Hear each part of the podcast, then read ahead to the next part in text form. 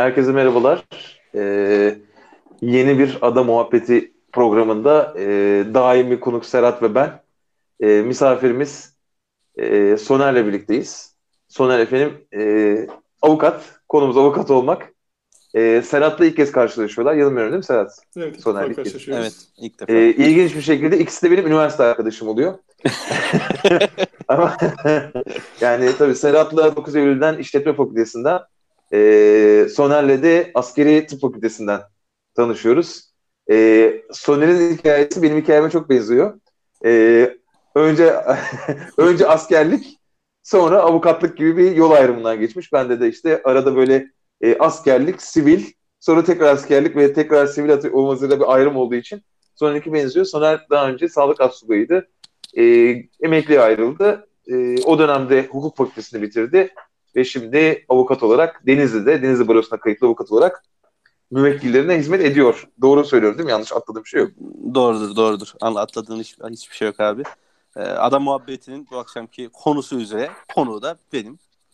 Ee, onlar soracaklar ben cevaplayacağım. Hatta bazen de sazı ben elime alacağım gibi bir durum var. Gördüğünüz üzere Serhat'ın Sabır- çok özgüvenli bir konuk getirdim. Vallahi ben bu anı o kadar uzun zamandır bekliyorum ki kardeşim. Hoş geldin. Yani sazı lütfen artık bizden birileri alsın. Özellikle Burak'tan tabii. evet evet. Yani sen görüyor musun bilmiyorum ama ben YouTube'da direkt şey de yazıyorum. Burak'tan arta kalan zamanda şunu konuşacaklar falan yazıyorum. Gördüm ben onu. Gördüm. Hani- gördüm. Yani şöyle oluyor çünkü konuşacak konu böyle geniş olunca ben de biraz açılıyorum. Yapacak bir şey. Bir de program benim üstüm olunca şey yapıyor. Mahzer. konuşacak, konuşacak konu dar olduğu zamanları da hatırlıyoruz Burak'cığım yani. O yüzden. Ama şey gibi ben hani o futbol topu olan Almancı gibiyim ben anladın mı? Hani top benim yapacak bir Bu arada girişte bir daimi konuk ikimiz dedin de daimi olunca konuk olmuyor program sahibi siz oluyorsunuz sanki. Öyle oluyoruz da hani bu hep bu dünyada hepimiz konuğuz ya. Soner'cim hiçbirimiz kalıcı değiliz. Ay Dij- dijital dünya. Peki. Ee, o zaman şimdi ben Soner'e ilk avukat kimdi diye sormak istiyorum. Erkan Hipokrat deyip çıkmıştı işin içinden.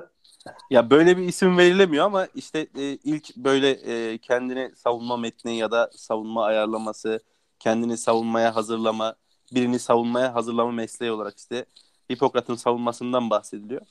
Ondan öncesini Hipo- Sokrat'ın. Hipokrat Sokrat. Hipokrat nereden çıktı? Sokrat'ın savunmasından bahsediliyor. İşte Ee, tıp eğitiminin sonuçları bunlar. evet. deformasyon diyelim. Ee, bir taraftan da işte böyle tarihte bildiğimiz çok e, ünlü insanlar işte Sezar, e, Cicero. Ben Cicero diye okuyorum. İnsanlar nasıl okuyor bilmiyorum da. Kikero. Kimse bilmiyor. Kikero'ymuş. Kikero muymuş? Kikero, Kikero. Lat- Latince birazcık var. Latince Kikero. Evet, kırık bir Latincemiz var. Ee, Kırık. Evet. Kik- Kikero e, da ilk avukatlardan bilinen ilk Peki mesela avukatlardan. av- avukat okey ilk avukata kimin ihtiyacı olduğu ile ilgili benim fikirlerim var. Ya aslında herkesin ihtiyacı var da bu olay biraz şey sarpa Erkektir sardı. erkektir. Evli bir erkeğin ilk ihtiyacı olmuştur savunulmaya. Ya şimdi biz her şeye biz kendi coğrafyamızın geçmişi gibi bakıyoruz ama bu ad, avukatlık, hukuk vesaire e, bizim coğrafyamızda filizlenen şeyler değil malumuz. İşte Yunan coğrafyasında zaten ad, avukatlık da aslında avukat kelimesi de Yunanca'dan geliyor. İşte Yunanca'da advokate, e, süslü konuşan anlamında e, kullanılan bir kelime. Hat, hatta hala Fransızca'da direkt advokat diye kullanılıyor. E, İngilizce'de de zaten advocate diye geçiyor zaten. advocate, attorney, işte lawyer, barrister birçok kullanımı var. Daha doğrusu yaptığı işe göre e, verilen isimler var. Bizim coğrafyamızda yetişmediği için, filizlenmediği için bu Gerçi hani e, o coğrafya olayı- biraz böyle şey, o Helenistik kültür, Efes, Mefes hani aslında o bölgenin bir kısmı ortak. Hani e, Ege tarafı dediğin zaman aslında o kültürün filizlendiği yerler. Ama orada belki şeyi söylemek lazım. Avukat kısmı için okey ama hukuk kısmı acaba daha bir tık daha sanki e, şeye kadar gidiyor. ya Hammurabi'ye kadar gidiyor. Evet. Yani orada bir aslında yasa, yasa koyucu, bu yasaya uyma ve bu yasanın sonuçlarıyla beraber aslında belki hani avukat olmasa bile kişinin kendini savunduğu e, ama işte bir mahkeme tarafından yargılandığı ya da işte birileri tarafından yargılandığı aslında bir hukuk düzeninin aslında böyle Mezopotamya tarafı var herhalde. Var var illaki var ama e, bizim şu an kullandığımız modern anlamda bir hukuk sistemi e, ilk filizlenmesi Yunanlılardan ve Roma'dan geliyor. Sonra Cermen Roma hukuku, hukuku. Sonra Cermen hukuku ve işte günümüz kıta Avrupası hukuku. Ee, bir tarafta da tabii dünyanın diğer tarafında da buna benzer gelişmeler oluyor. İşte ondan öncesinde hatta Hammurabi dünyanın ilk yazılı kanunları. Bizde e, yani bizim coğrafyada, Orta Doğu coğrafyasında bir şeyin cezası mutlaka cismani olarak veriliyor. Yani kişinin vücuduna ya da hürriyetine kastedilerek veriliyor. Hı hı. Orada e, mala da ceza veriliyor. Yani tazminat hukuku esasen oradan. Daha medeni olarak bugün Aslında daha mü- mü- mülkiyet cezalar- mülkiyetle beraber orada şey oluyor. Mülkiyet Evet, açığa mesela- çıktıktan sonra oluyor. Aynen öyle. Hammurabi kanunlarında birinin malını hırsızlarsan çuvala konulup nehre atıyorsun. Gibi. Ama yani modern hukukta çaldıklarını alırlar senden bir de hürriyetinden yoksun kalırsın. bir süre hürriyetinden yoksun kalırsın. O kadar. Ee, bu işte bize daha yakın, şu an kendimize daha yakın hissettiğimiz hukuk aslında kendimizin olan değil, bize biraz daha uzak coğrafyalardan edindiğimiz hukuk. O yüzden onların e, sistemindeki avukatlık sistemini biz edinmeye başlamışız. Bize de ta meşrutiyetten biraz öncesinde gelmeye başlamış. Bizde daha çok yani hani avukatlık değil de o dönemde evet bizde de e, savunma makamı var. Ama bizde daha çok arzu halcilik var. Hı hı. Şimdi biz e, Amerikan filmlerinde izlediğimiz kadarıyla işte gördüğümüz kadarıyla Anglo-Sakson hukukunda sözlü yargılama var. İşte, işte çıkar bir avukat orada itiraz ediyorum falan o klişe sahne. Ama bizde öyle değil. Bizde her şey yazılı. Hı hı. Aslında evraklar yarışıyor orada. Hani sürekli Sözlü evrak geliyor. Ha- hakim oturuyor, evraklara bakıyor, ifadelere bakıyor değil mi? Hani aslında Aynen. senin orada kendini açıkça ifade etmen çok da önemli olmuyor yerde. Dosya üzerinden ilerliyor konu. Aynen öyle. Zaten yazılı yargılama sistemimizin adı da yazılı yargılama sistemi yani. Adı bu yani. Yazılı yargılama sistemi. O yüzden Peki bu şey mi? bizdeki- Hani Osmanlı'daki Osmanlı'daki kadı ve benzeri sistemde gene bu yazılıya uygun değil mi? Çünkü yanlış olmasın. e, çok ciddi bir Osmanlı arşivi var bu tarafta yargılamalarla ilgili falan. Evet filan. evet evet şeyde Üsküdar'da şu an eee, şeyde İslam Üniversitesi var. İslam. Enstitüsü var özür dilerim. İslam Enstitüsü'nün arşivi büyük bir kısmında Türkçe'ye çevrildiler. Çok sağlam bir e, sadece yüksek lisansüstü öğrencilerine kütüphanesi açık. Lisans öğrencilerine vesaire açık değil. E, orada çok güzel bir kaynakları var. O yüzden bizde de işte bu arzu halcilikten kaynaklanan yazılı yargılama. Biz de o yüzden bunları direkt yani iktisap etme diyoruz biz hukukta buna. Alıp uygulamakta hiç zorluk çekmemişiz. Yani aslında biz İsviçre'den medeni kanunu alırken, İtalya'dan e, ceza kanunu alırken o kadar da e, abonden olmamışız lan ne oluyor falan dememişiz. Çünkü bizim yargılama sistemimize ufak tefek yakın. Yakın. Ad- A- adam gidiyor kadıya gitmeden önce bir arzu halciye. E, arzu halcilerin de bir şu anki anlamda baro gibi bir meslek örgütleri var. Meramını anlatıyor. Diyor ki ben yanlış bir şey söylemek istemiyorum şeyin karşısında. e, kadının karşısında. Meramını anlatıyor. O yazıyor. Dilekçemi tekrar ederim diyor. Hmm. Kadıya kadıya duruşmadan önce veriyor. Kadının katibine. Belki şey kaynaklı olabilir o. E, normalde şimdi bu safsata kelimesinin kökeni sofist, sofistike, sofist Hı hı. falan diye geliyor.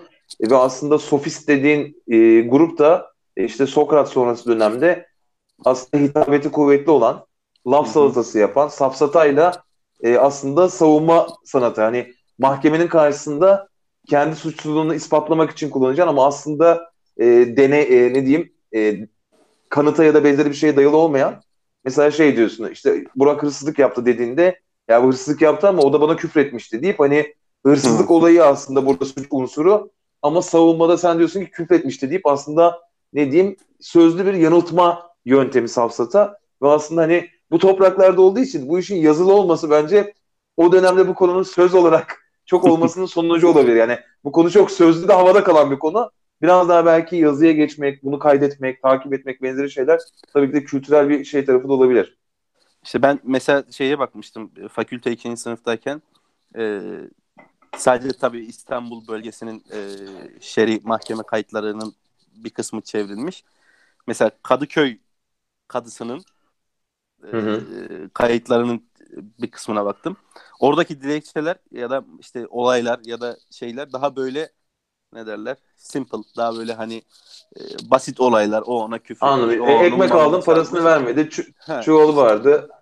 bu tip olaylar ve savunmaları da hani böyle daha e, az önce bahsettiğim gibi safsatalı kelimelerden değil de daha böyle düz, daha klasik, Hı hı. böyle laf, laf oyunları yapmayan.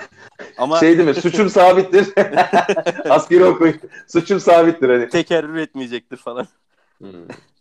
Ama şey Tabii aslında- saraya, daha yakın olan yerlerdeki mahkeme kayıtları mesela Beyoğlu'nun kadı kayıtlarından birkaç tanesini okumuştum. Oradaki kayıtlar daha böyle dili daha Şaşalı. saray- aynen Elitist. öyle böyle daha elitist daha şey. Yani bizde sadece saray etrafında gelişmiş bir o bir safsata sanatı var. Saraya daha İstanbul içinde bile saraya daha yakın yerlerde daha çok gelişmiş safsata sanatı var. Ama tabii o adamın derdi büyük. Hani saraya yakın. Orada başka hikayeler var. Konuşma tehlikeli bir yerlere gidiyor. Bence hani saraya yaklaştıkça safsata artıyor bir yere bağlamıyordum yani. Bizde de Ankara mahkemeleri ünlü. hayır aslında. Çok dedim mi? Tabii. Ee, saraya yaklaştıkça Serhat'cığım tabii ki de adalet artar. Ee, Ya mesela biz Saray'a şu an 550 dün bir duruşmaya girdim. 550 kilometre falan uzaklıktayız Saray'a. Benden önceki duruşma bekliyorum. Benden önceki duruşmada bir amca amca ama böyle e, çok orijinal bildiğiniz bir amca 80 yaşında siyah kalın çerçeveli bir gözlük kafada kasket E, canlanmıştır gözünüzde bahsettiğim amca. bu kolormatik gözlükler geldi gözümün önüne. Yani böyle kalın bu kadar kalın hani gözlükler olur ya böyle o, o, o tip gözlükler kafada kasket ceketi giymiş ayakkabının arkasına basmış tam bir Anadolu delikanlısı. Adam meramını anlatıyor anlamadı hakim genç bir hakim anlamadı anlamadı başladı küfre Hadi canım. yani başladı küfüre ben adalet istiyorum bilmem ne yaparım da şöyle de böyle de bu nasıl devlet duruşma salonunda iki çocuğu da var sanırım kendilerine, kendine bakmadığı için dava açmak istemiş. İşte bu bilmem ne yaptığımın çocukları falan mesela bu tip yargılamaları saray çevresinde göremeyiz. Yani eskiden de görememiştik. de. Ee, hala devam eden bir durum yani. E Serhat'cığım senin kesin şimdi bak yani şöyle bir durum oluyor. Avukat, doktor bu meslekleri önceden aldım. Niye? Varsa bir soracağın avukata sor. Hani zaten oraya kesin gelecek yani çünkü. yani çünkü biz Erkan'ı yakaladık bir yayın öncesi yayın sonrası Erkan'a şey soruyoruz. İşte bacağımda şurada bir ağrı var. Kolum şöyle yapınca acıyor. Evet. Ee, evet öyle bir doktorluk ve avukatlığın birbirine benzer aslında aynı olduğu iki yön var. Aslında ben biraz hukukun doğuşuna e, kafa yormaya çalıştığımda şeyi hatırlıyorum. İnşallah doğru hatırlıyorumdur ama bir çok ağır çevirisi olan bir kitap okumaya başladım. Zaten yarım bıraktım. Bitirememiştim o zaman lise yıllarında. Yanlış hatırlamıyorsam Hegel'di. Hukuk felsefesinin temel prensipleri. Orada aslında ilk böyle e, kitabın başlarında şeyi okudum hatırlıyorum. Yani aslında mağara yaşantısından itibaren bir güçlünün. E, gücünü aslında domine edebildiği ve e, burada hak, hukuk, adalet falan tabii o dönemde yok. Orada güçlü olan e, kendi istediğini uygulayabiliyor. Ama tabii ki bir süre sonra yani mağara devrinde bile olsa güçlünün bu kadar fazla ve e, aşırı güç kullanılması e, etrafındaki diğer belki zayıflar olarak tanımlayabileceğimiz kitleyi de bir anlamda rahatsız etmeye başlıyor ve dolayısıyla bunun aslında belli bir sistematiğe bağlanması gerektiğini e, tabii insan aklı da biraz bunu bu şekilde değerlendiriyor ve aslında hukuk sisteminin belki doğuşunu ve daha sonra işte tabii Roma herhalde çok önemli. Roma hukuku hala anlatılıyor. İşte Avrupa tarihinde Hı hı. çok önemli bir yeri var. Modern hukukun belki de yani temellerinin atıldığı e, dönemler olarak belki adlandırılabilir.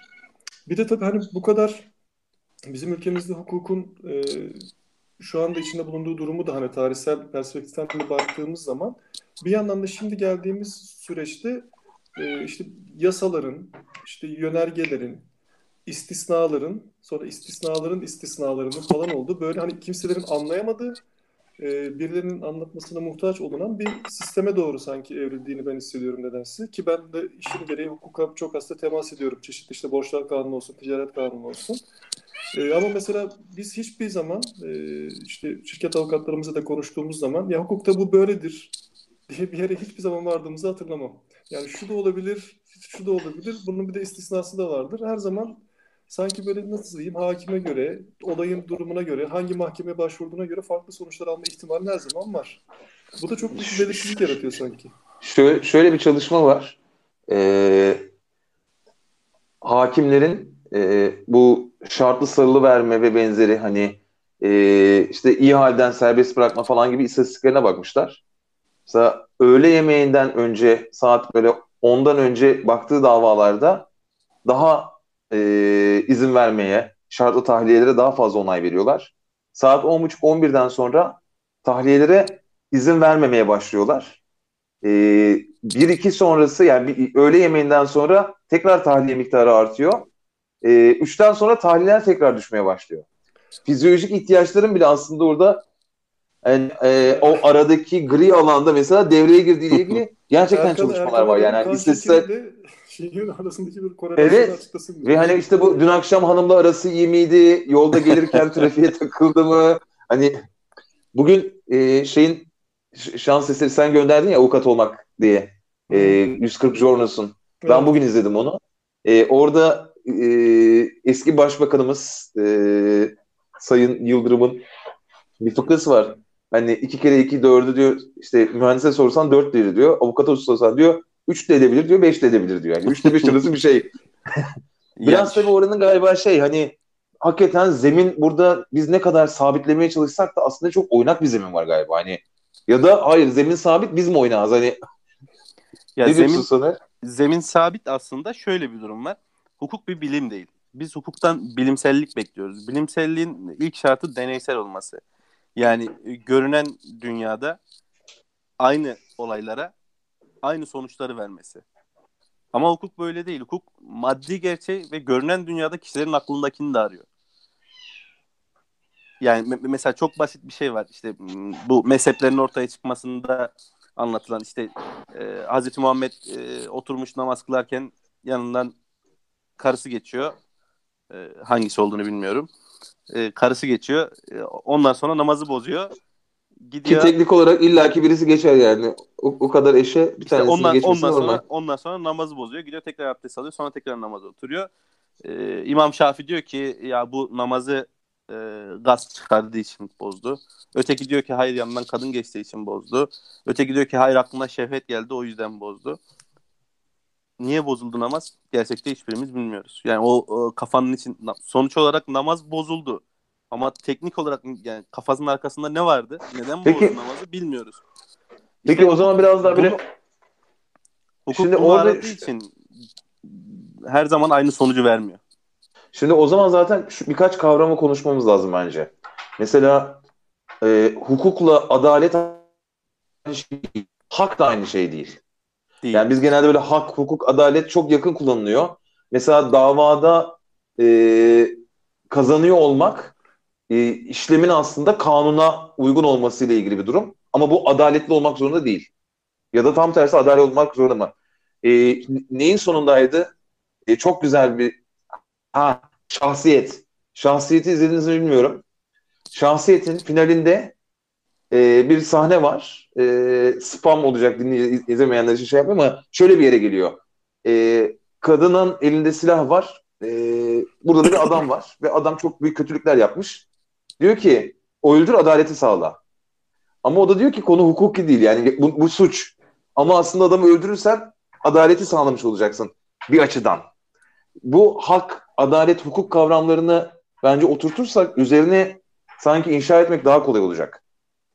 Aslında hepsi birbirinin içinde. E, hepsi birbiriyle temas ediyor. O yüzden e, kesişim kümeleri karıştığı için e, bu tip sıkıntılar doğuyor.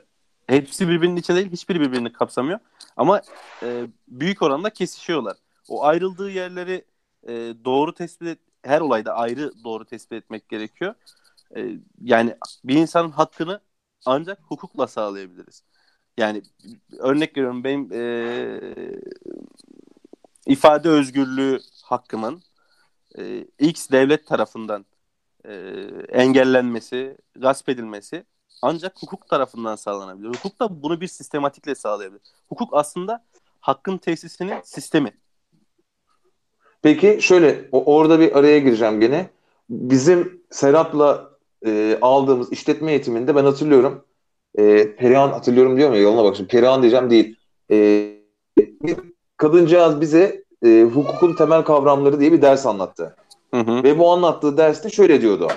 Aslında mesela kamu hukuku e, devlet gibi bir güce karşı seni korumak için var. Vatandaşı korumak Evet. için var. Çünkü zaten elinde silahlı adamlarıyla bunun hak olduğu e, bir e, güç var karşında. Bu güce karşı seni korumak için var. Tıpkı Serhat'ın dediği gibi o güçlüğe karşı da bireyler arasındaki ilişkiyi düzenlemek için de medeni hukuk, borçlar hukuku var. Bu anlamda gene güce sahip olan da güce sahip olmayanlar arasındaki işte bu hakkın teslimi noktasında aslında orada hukuk devreye giriyor diyebilir miyiz Serhat'ın tanımıyla? Aynen öyle. Aynen öyle. İşte o güçlüyle güçsüzün arasındaki farkı e, hakimin sağına ve soluna oturtarak aynı seviyede oturtarak davalı bir davacı davacı pozisyonunda aynı seviyede oturtarak o farkı ortadan kaldırıyor. İşte bir- davamız var. Koca e, iki bir sigorta şirketiyle da bir şey var, banka var bir tarafta. Bir tarafta da Şerefsizler. Burada isim vermek istemiyorum. bir tarafta da biz varız. Yavaş. E şimdi biz ikimiz biz ikimiz e, boy ölçüşebilir miyiz yani? Birinin e, esas sermayesi 500 milyon TL. Bizim esas sermayemiz e, hadi olsun 1 milyon Ek- TL. eksi. Krediyle kredi milli 1 milyon TL. yani işte krediyle falan filan bütün dökünse. Bir de mesela Ama işte- oradan baktığında tabii oradaki bir de banka devlet bankası. Hani koy onu da kenara. Yani arkasında bir daha bir daha bir daha öyle bir güç var. Ve bizi aynı ortamda buluşturup aynı seviyede aynı söz hakkına get, e, sahip kılan sistemin adı hukuk. Hukuk. Peki Yani bizde- burada ne parasal bir güç ne de e, silahlı bir gücün şeyi var. Ben e, idare mahkemesine dava açıyorum. Karşımda e, Milli Savunma Bakanlığı'nın avukatı var. Halbuki Milli Savunma Bakanlığı karşımda benim top, silah vesaire onlarla da bulunabilirdi. Çok basit derdest edebilir. Ne diyorsun sen kardeşim?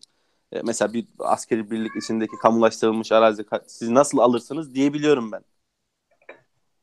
Evet ama bir yandan da şöyle bir şey yok mu? Şimdi tabii ki şimdi hukukun bir sürü artık kırılımları var. İşte medeni hukuk, işte borçlar hukuku, ticaret hukuku. Bir de mesela devletler hukukunda, devletler arası hukuka baktığın zaman da bu tam anlattığımız gibi sanki yürümüyor gibi. Orada birazcık daha ikiyüzlülük var gibi hissediyorum. Yani çünkü devletler arası hukukta hala güçlü olanın nispeten haklı olduğu ya da kurallara uymak zorunda olmadığı bir yapı da var.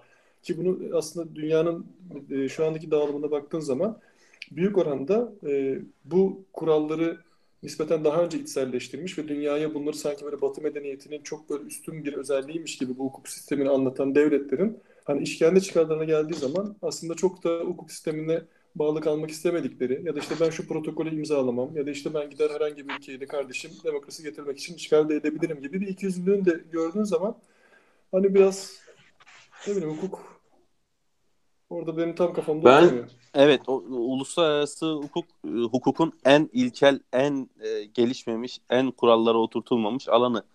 E, dünyada bir tane örnek var. Hani bu a, uluslararası hukuku en başarılı uygulayan Avrupa Birliği. Yani e, uluslararası alanda hukuk o uygulayabilmek uyum süreci. uluslararası alanda bir hukuk, bir hukuk yani bir sistem, bir kurallar bütünü uygulayabilmek için e, ülkelerin bir kısım egemenlik haklarından vazgeçebilmesi gerekiyor. Yani şimdi Ya orada- bir Sierra Leone'un egemenlik hakkından vazgeçmesi ile e, Amerika'nın egemenlik hakkından vazgeçmesi arasında yani ya- yapacakları fedakarlıklar açısından çok büyük farklılıklar var. Yani e, bu iş e, şeye kadar gidiyor işte e, dağdaki çobanla benim oyun bir mi? Sierra Leone'la benim oyun bir mi? İşte o, o- o kısım mesela aslında şeyle ilgili bir konu. İşte hak diye baktığın zaman herkesin bir oy hakkı var. Ama bu adil mi konusu işte bir tartışma konusu galiba. Bu adil mi? Yani e, insanlığın e, şu ana kadar uygulayıp geliştirebildiği en pratik ve en e, Yok, şu, işte şu an şu an için şunun için söylüyorum bunu. Hani 1950'lere gelene kadar dünya geneli için söylüyorum. Kadınlar oy kullanmıyordu. hı hı, Ee, zenciler, etnik azınlıklar oy kullanmıyordu. hı hı. Anlatabiliyor muyum? Hani orada aslında zaten hep sakat bir demokrasi temsiliyle gitti ve 1930'larda kadınların oy kullanmadığında da e, biz diyorduk ki bu en iyisi. Elimizdeki hani şu an sistem en iyisi. Ve bunun hakkı, adaleti kısmı biraz işte nereden baktığına geliyor. Serhat'ın dediğine katılmakla beraber şöyle katılmadığım bir yer var. Ben şeyi okudum abi. Henry Kissinger'ın diplomasisini okudum. Askeri aldılar ya beni 45 gün. Böyle kalın bir kitap. Böyle yapacak bir şey de yoktu. Şimdi ben orada gördüm ki abi adam şöyle yaklaşıyor. Ee, temel hakları koyuyor. Mesela yaşam hakkı e, hukuk açısından da hani birinci e, en temel hak. Yani o Değil, hakkın değil, üzerine her değil, şeyi değil, inşa ediyorsun. Değil, değil, değil. Mülkiyetten önde geliyor. Mülkiyet önde. Avrupa İnsan Hakları Sözleşmesi. Mülkiyetten İlk protokol Magna Carta daha önce ya rahat Ma- Magna, Ma- Magna Carta. Ayrıca o e, Avrupa İnsan Hakları Sözleşmesi'nin ek protokolü söylediğin. İlk protokolü benim söylediğim. Ek, ek. Tam söyle. Bakarız. Bakarız. tamam. İnsan Hakları Sözleşmesi yaşam hakkı. Ek protokolünde mülkiyet hakkı da var. Haklısın. Ama önce ya- yani insan hakları var yani öncelikle. Neyse sen söylemek Şunun istediğin için devam et söylüyorum. abi, Ben gideceğim. De- de- detaylı kısmına girmeden şö- şöyle bir durum var onun. Hani burada sen eğer insan haklarının ihlali olduğunu söylüyorsan geriye kalan yapacağın her şeyi bunun üzerine bu moral değerin üzerine, bu ahlaki değerin üzerine inşa edebiliyorsun. Dolayısıyla şimdi bizim anlamadığımız, bizde olmadığı için belki fark etmediğimiz bu etik duygusu şeylerde var. E, yabancılarda var. Bazen şey olabilir. Sadece bizim gözümüze sokmak için yaptıklarını düşünüyorum. Böyle e, Amerikan dizilerinde polis geliyor, işte avukata bir şey soruyor, müvekkilinle bilmem ne falan diyor. Diyor ki müvekkil gizliliği falan. Abi şimdi bizim tarafa geliyorum. Bize gelse o polisle bizim avukat teknik olarak çay içip başlarına ben o davanın bilmem nesini anladın mı? Ya da ne bileyim bizde bir şeye gitsen yani bankaya gitsen ya sizde Ahmet Bey var ne kadar kredisi var Ahmet'in bakıver oradan bana desen bizdeki insanlar bakar ve bunu söyler. Şimdi oradaki o müşteri işte ya da müşteri banka olduğu için söylüyorum ya da Hı. müvekkil avukat arasındaki o ilişki, etik değerler ya bu adamlar buna sahipler gibi duruyor dizilerde. Hani bu şey demek değil yani herkes buna uyuyor değil ama ortada öyle bir şey var ve e, Irak'ı işgal ederken de adam diyor ki burada insan hakları ihlali var. Burada işte doğru ya da yanlış işte zehirli gazla insanlara şu yapılıyor, nükleer silah var, işte bu tehlikeli deyip o kulbu adam çok iyi oturtabiliyor. Bizde de bu moral değer kısmına geldiği zaman biz orada sanki pek sahip olmadığımızdan dolayı biz sınıfta kaldığımız bir kısım gibi geliyor. Çünkü şey buradan çıkıyor mesela şu anki işte e, Avrupa terör yani bugün sen de yazıştık hatırla hani e, PKK terör örgütü mü? Terör örgütü. ÖSO terör örgütü mü? Özgürlük savaşçısı. Hmm, o zaman yani Suriye'de PKK'ya özgürlük savaşçısı gibi bakabilir noktaya giriyor. Yani buradaki bu moral değer ülkeler devreye girdiği zaman Orta Doğu'da sanki kayboluyormuş gibi geliyor bana. Zaten o müdahaleler sırasında herhangi bir mode- moral değer kaygısıyla bunu yapmıyorlar. Bunu hepimiz biliyoruz. Sadece bunu e, güzel ambalajlayıp e, sizin işiniz PR'ını güzel yapıyorlar. Marketing bu işler hep. Orada da Burak'a geliyoruz tekrar. Yani hukukta bu- Ah. bu- hukukun en ilkel yanı dediğim gibi yani Cicero zamanındaki işte Sokrat zamanındaki hukuk kadar ilkel bir hukuk var uluslararası hukukta. Çünkü tek bir otorite yok. Peki Burak şimdi e, yani hukuk kavramı tabii aslında çok önemli. Çünkü yani meslek olarak avukatlık konuşuyoruz ama aslında bizim esas konuşmak istediğimiz konu birazcık yavaş yavaş avukatlık. Yani çünkü bu serinin başından itibaren biz bu serinin konseptini biraz e, buraya doğru evirelim istemiştik. E, insanlara Avukatlarla empati yapmak istiyoruz. avukatlarla Bir avukat nasıl olunur? Bir, biz, bir, bir avukatın derdi nedir? Ne- müvekkille ne problemler yaşıyor? Bunları duymak istiyoruz. Şimdi zaten kafadan şeyi bir duyduk yani hukuk dediğimiz hadisenin sana göre bana göre işte evrensel durumu bilmem falan zaten başlı başına bir e, bir karmaşa var ortada. Şimdi onu biliyoruz. Herkes haklı galiba değil mi? Dava açan herkes de haklı. Hiç haksız kimse yok. Şimdi e, bir arkadaşım yanımda başladı. Bir devre arkadaşım o da aynı ben gibi e, hukuk fakültesinden mezun oldu geldi. E, önceki hafta bir dava açtı. İşte e, ben yönettim ama her şeyini o hazırladı. İşte dilekçeyi falan yazdı. Düzeltmeleri falan yaptık. E, davalımız bir e, Büyükşehir Belediyesi. Büyükşehir Belediyesi dün savunma vermiş. İşte cevap dilekçesini sunmuş. E, verdim biz oku Zafer dedim. Aldı okudu. Ya abi adamlar haklı dedi ya. Biz davacı vekiliz ve dava dilekçesini o hazırladı. yani davalı vekili avukat arkadaşım benim e, mesleğe yeni başlayan avukat arkadaşım bir dilekçede ikna etti. yani Tamam biz biz, e, biz 6 yıl sonra bir program daha yapacağız 6 yıl sonra. O zaman herhalde bu dava sonuçlanmış olur. E, 6 yıl sonra ya da Büyük sen ihtimal. sonuçlandığında bize haber verirsen davanın sonucuyla ilgili ayrıyeten Ya işin e, özü şu. Başkasının dilekçesini okurken kendi dilekçeni hep aklında tutacaksın. yani zaten şöyle temelde zaten e, avukatlık makamı, mahkeme ve benzeri şeyler aslında temelde anlaşmazlıkların çözümü noktasında var. Evet. Bu yeri geldiğinde devlet muhatap olabilir, yeri bilir, birey, birey olabilir. İki şirket birbiriyle anlaşamamıştır. Ee, bunun yazılı ya da sözlü vaatleri vardır. Gerçekleşmeyen durumlar vardır. Ee, işte hakkın kullanımına engel vardır falan gibi noktalarda böyle şeyler var. Ee, öncelikle şeyi soracağım. Şimdi avukatla savcı bugün mahkeme salonunda eşit temsil ediliyor mu? İddia Tabii. makamıyla savunma makamı. Evet. Ya şey teoride öyle ama pratikte de öyle mi? Değil, değil. Çünkü savcının elinde e, kolluk gibi bir enstrümanı var. Daha duruşmaya geçmeden. Kolluk gibi bir enstrümanı var ve bu enstrümanla istediği e, delili, kanıtı kamu eliyle toplayabiliyor. Fakat savunma üretebiliyor makamı, galiba. E, üretebiliyor, toplayabiliyor. E, fakat fakat savunma makamı e, örnek veriyorum işte X e, tapudan bilgi belge alınmasını yine savcı aracılığıyla yapıyor. Yani biz ya savcı o Amerikan ki, filmleri çok güzel değil mi? Yani böyle adam gizli gizli gidiyor, tapuda araştırıyor. Aa, dedektiflik böyle. O adamların hayatları Hayır hayır. Hayalleri o, yine, avukatlar. O yine bizde var. Ben mesela iki hafta önce Bayburt'a gittim sırf böyle bir tapu kayıtlarını incelemek için. Yine kayıtları bize gösteriyor. Fakat ben bundan bir, bir suret istiyorum dediğinde hayır alamıyorsun. O sureti savcıya diyorsun ki ey savcım benim şurada bir kaydım var. Onu getirtir misin bana? Arz ederim. E, e, ben yani iddia makamına savunma makamı olarak arz edersem nerede kaldı? Silahların eşitliği ilkesi. Ceza hukukunun en temel ilkelerinden biridir.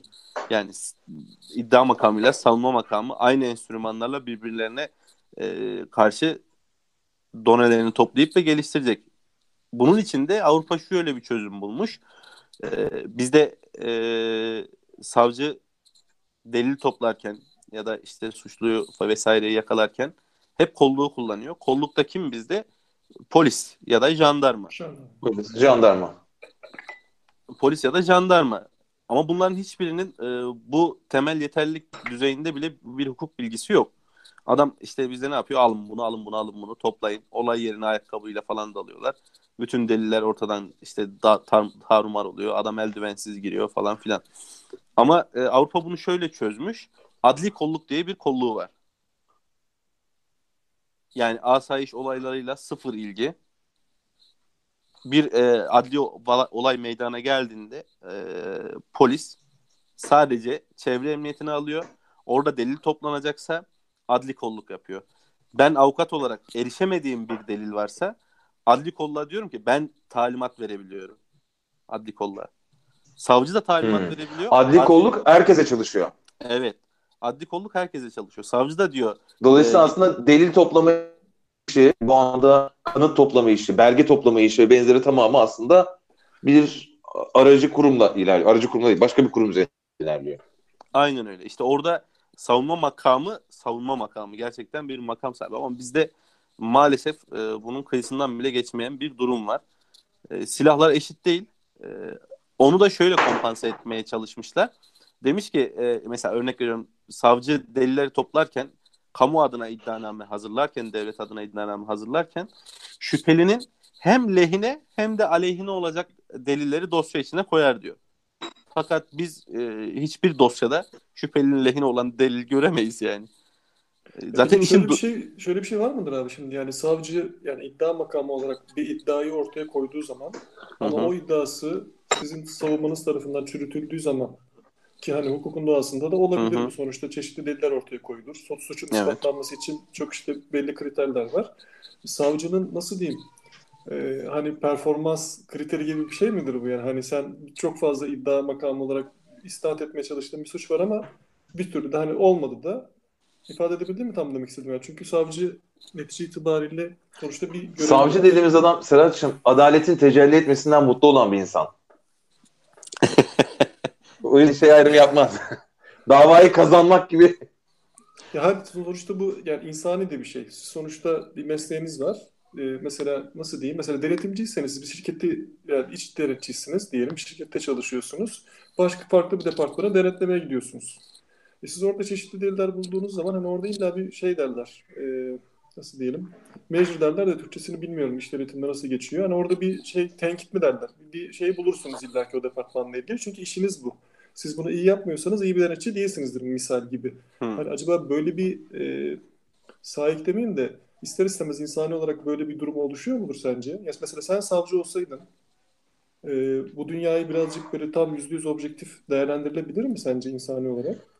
Zaten orada yüzde yüz objektif değerlendirme görevi ver, vermiyoruz sadece. Diyoruz ki makul şüphe. Makul şüphe duyuyor musun? Yani makul şüphe duymanı gerektirecek emareler var mı? Bu emareler ve deliller varsa davanı aç diyoruz. Hmm. Yani dolayısıyla ben... Ama ben mesela şöyle şeyler de duyuyorum. Çok özür. Mesela savcı iddianamesinde diyor ki bu adam suçsuz. Bence bu olayı o yapmamış. Hakime diyor ki beraat etsin bu adam. Hakim diyor yok olmaz diyor. 5 yıl ceza verdim falan diyor. Ya, onu iddianamede demiyor. Yargılamanın sonunda savcının mütalası soruluyor. Savcı diyor ki hayır ben bu adamın suçsuz olduğu kanaatine eriştim. Hakim de diyor evet. ki hayır senin bilmediğin ve görmediğin şeyler var.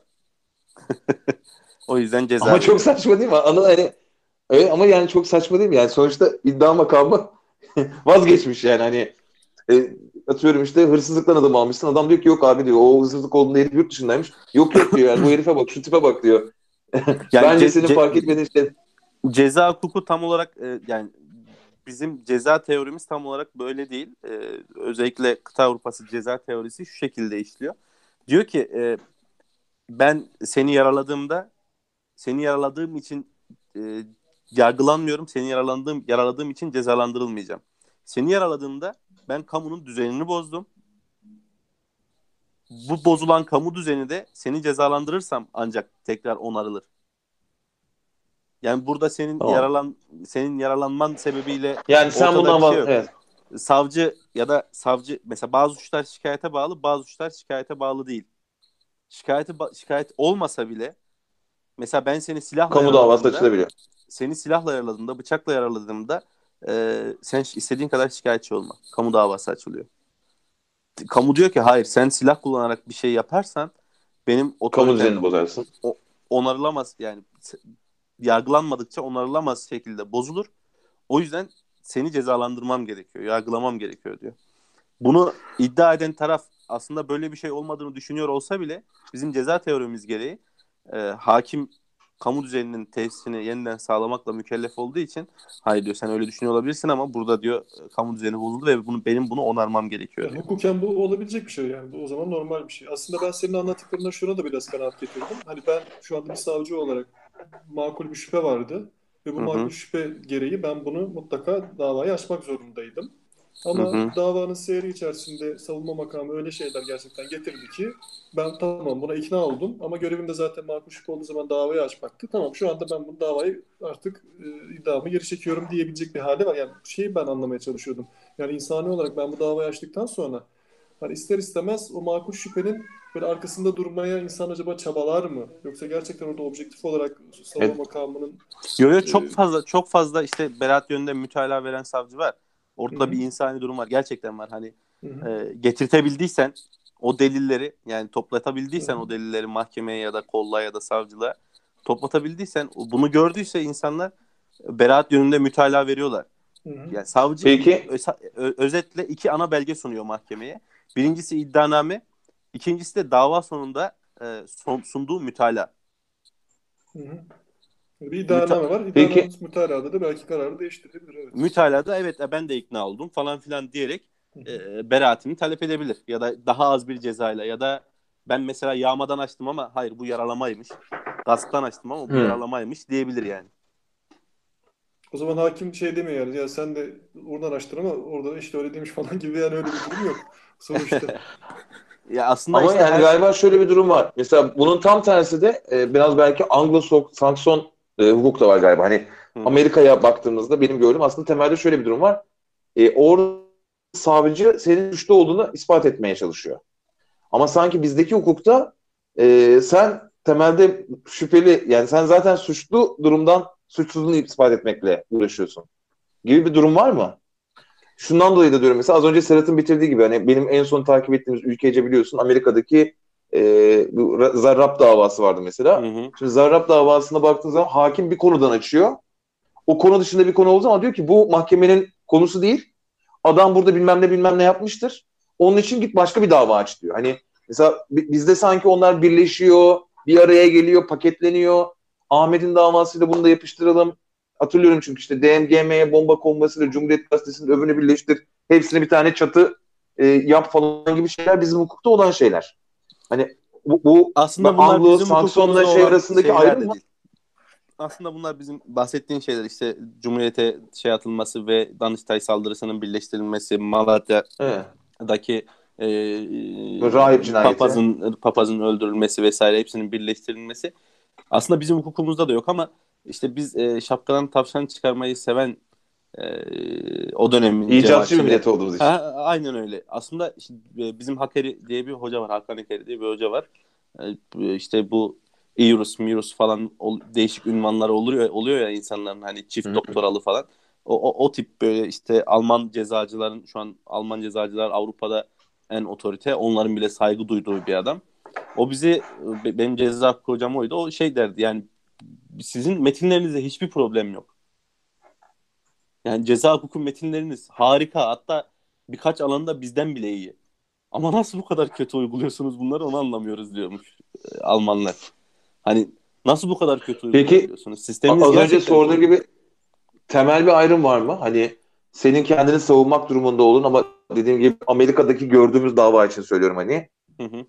Orada savcının aslında suçu ispatlamakla yükümlü olduğu bir durum var mı? Yani tam olarak öyle değil. Neden öyle değil? Ee,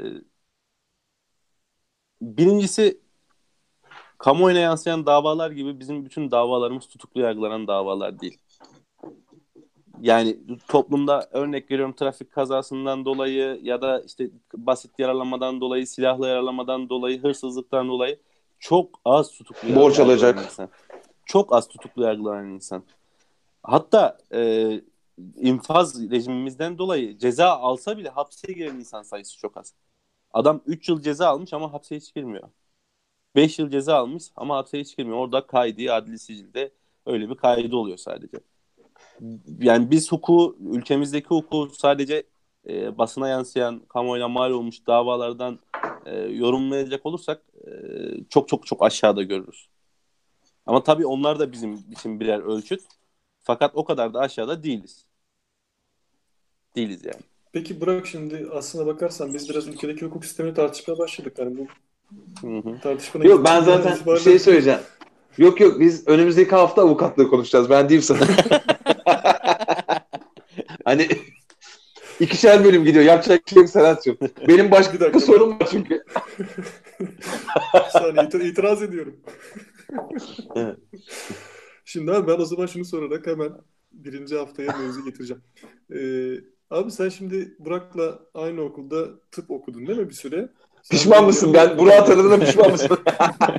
Oraya gelecek sanat şimdi. yani hani sen o süreçten sonra hani işte vazgeçtin artık ben burada ilerlemeyeceğim dedin. Yani hayatının hangi ve aslında anladığım kadarıyla da yani sonuçta bizim jenerasyon 80 doğumlusun kaç doğumlusun? 87. 87 mi? Evet. Süper. Harika.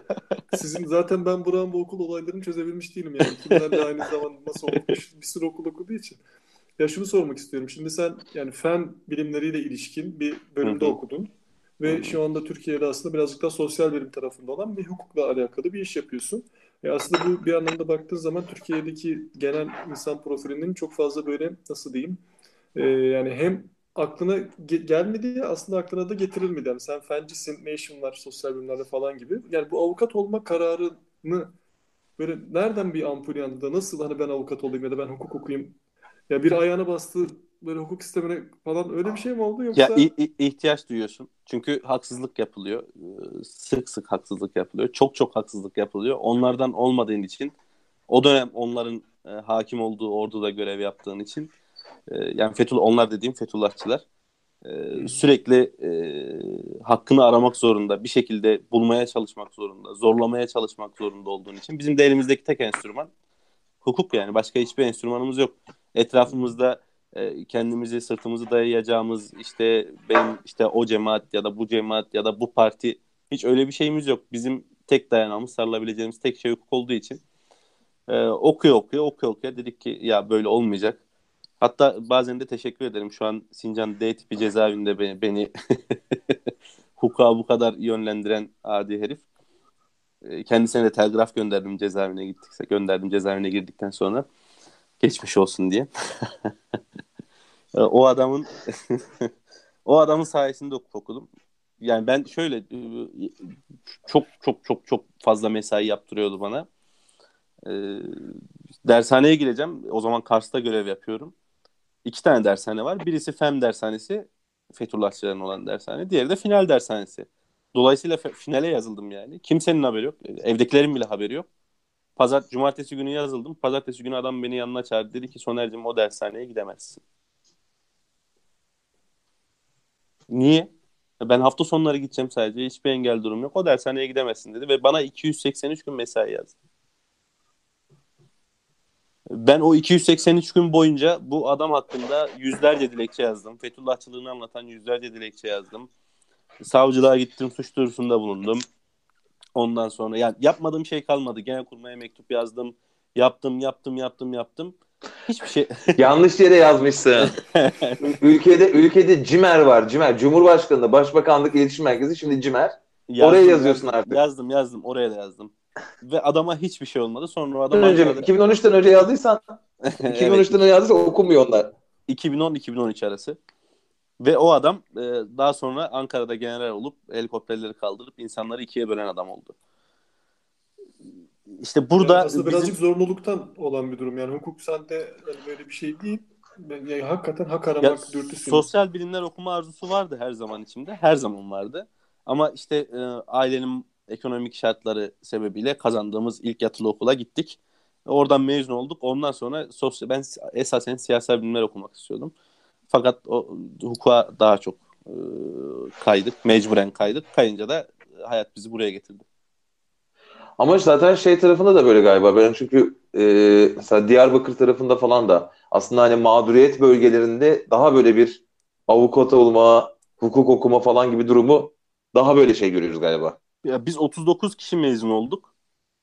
Bizim devre 39 kişi. Şu an görevde 6 kişi falan var. 20 20 20'miz falan hukuk okuduk. Ee, hı. Yani 39 kişi de 20 hukukçu oldu. Yani hani bizim devre içinde aslında Tabii bizim devre içinde aslında çok az görünen bir şey değil ama dışarıda fenden sosyal bilimlere kayış çok az. Bir de tabii aslında şey o dönemi düşününce böyle e, balyoz davası, Ergenekon davası falan zaten galiba silahlı kuvvetlerin bir kısmı bayağı o dönem hukukçu oldu yani hani e, okuluna gitmese bile herkesin bir mahkeme Ben ilk Ergenekon oldu yani. hukuk, hukuk fakültesiyle hiç alakam ilgim olmadan ilk Ergenekon iddianamesini ve eklerini 12-13 bin sayfa okumuştum. Peki Aslında seviyorsun yani bu işi bir taraftan da. ya okumayı seviyoruz diyelim. Peki e, şey olarak bu baro seçimleri vardı çok taze. Bu baro ne iş yapıyor abi? Hani meslek odası okey.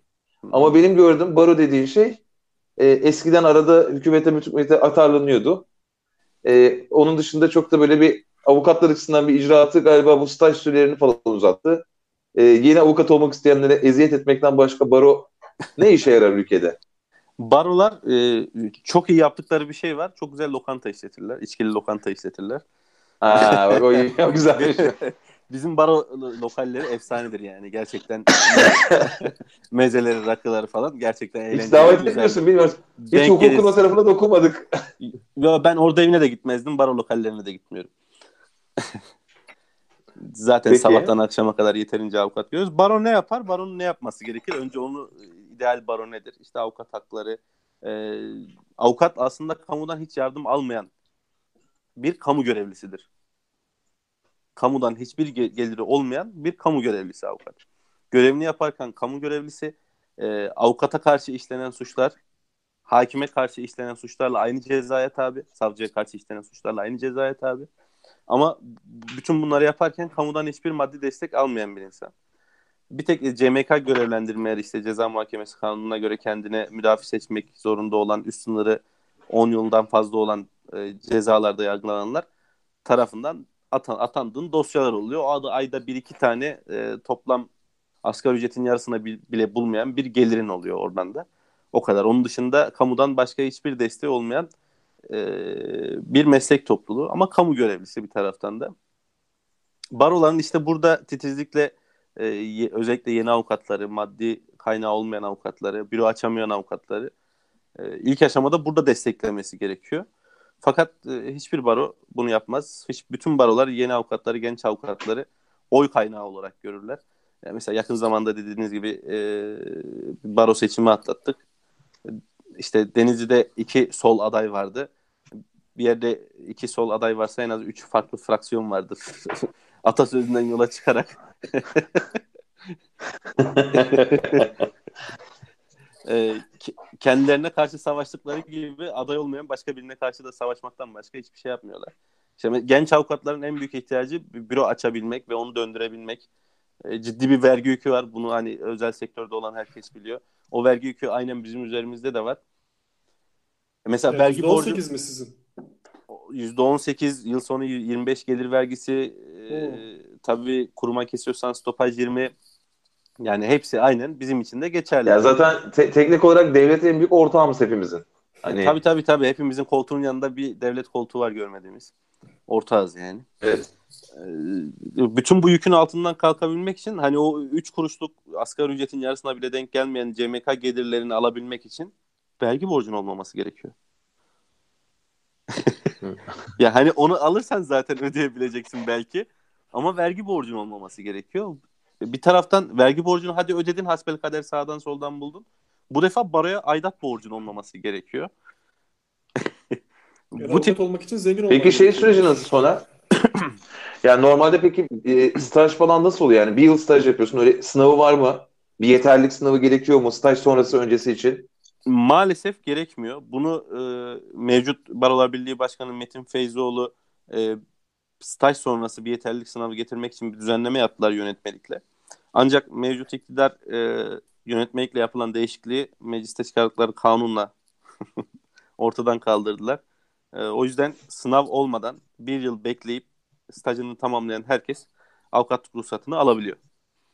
Bir Ama staj, staj için bir yerde bir, birinin yanında yapıyorsun stajını. Bir, bir yıl staj şöyle oluyor. İlk 6 ayı e, adliyede duruşmalara girerek savcılıkta bütün mahkemeleri işte belli sürelerle dolaşarak örnek veriyorum işte 15 gün asli hukuk mahkemesinde bir ay asli ceza mahkemesinde gibi böyle bu şekilde paylaşarak ilk 6 ay adliyede.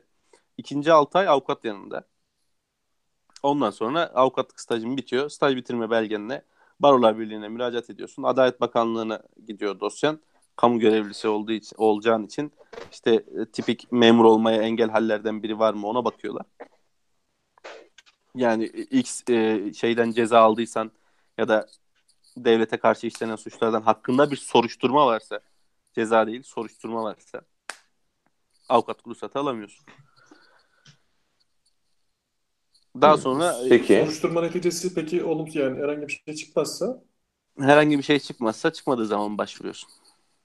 O hakkın ama soruşturma sonuçlarına kadar baki yani. Sonuçlarına kadar baki bekliyor ama ruhsat alamıyorsun, vekalet alamıyorsun, iş yapamıyorsun. Hı-hı. Hukukçuluk yapabiliyorsun ama avukatlık yapamıyorsun. Şimdi bence bizi dinleyen milyonların merak ettiği bir konu var. noter nasıl oluyor noter? Herkes o notere gidince şey diyor ya abi ona 3 lira buna 5 lira of bu noter noter nasıl oluyor? Sen şimdi avukat ama adaletli yürümüyor yani hani. Ama noterlik bayağı çalışıyor yani hani. Noter, noter nasıl oluyor? Noter yine hukuk fakültesi mezunları arasından Türkiye Noterler Birliği'ne müracaat ediyorsun.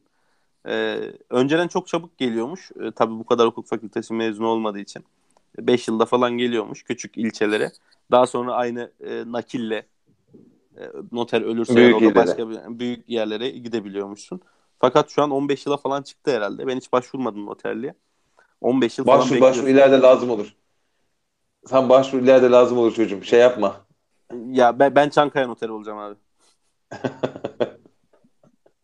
Hedef büyük. Ya ben avukatlık yapacağım. Sadece avukatlık. Zaten fakülteye girerken de sadece avukatlık yapacağım dedim.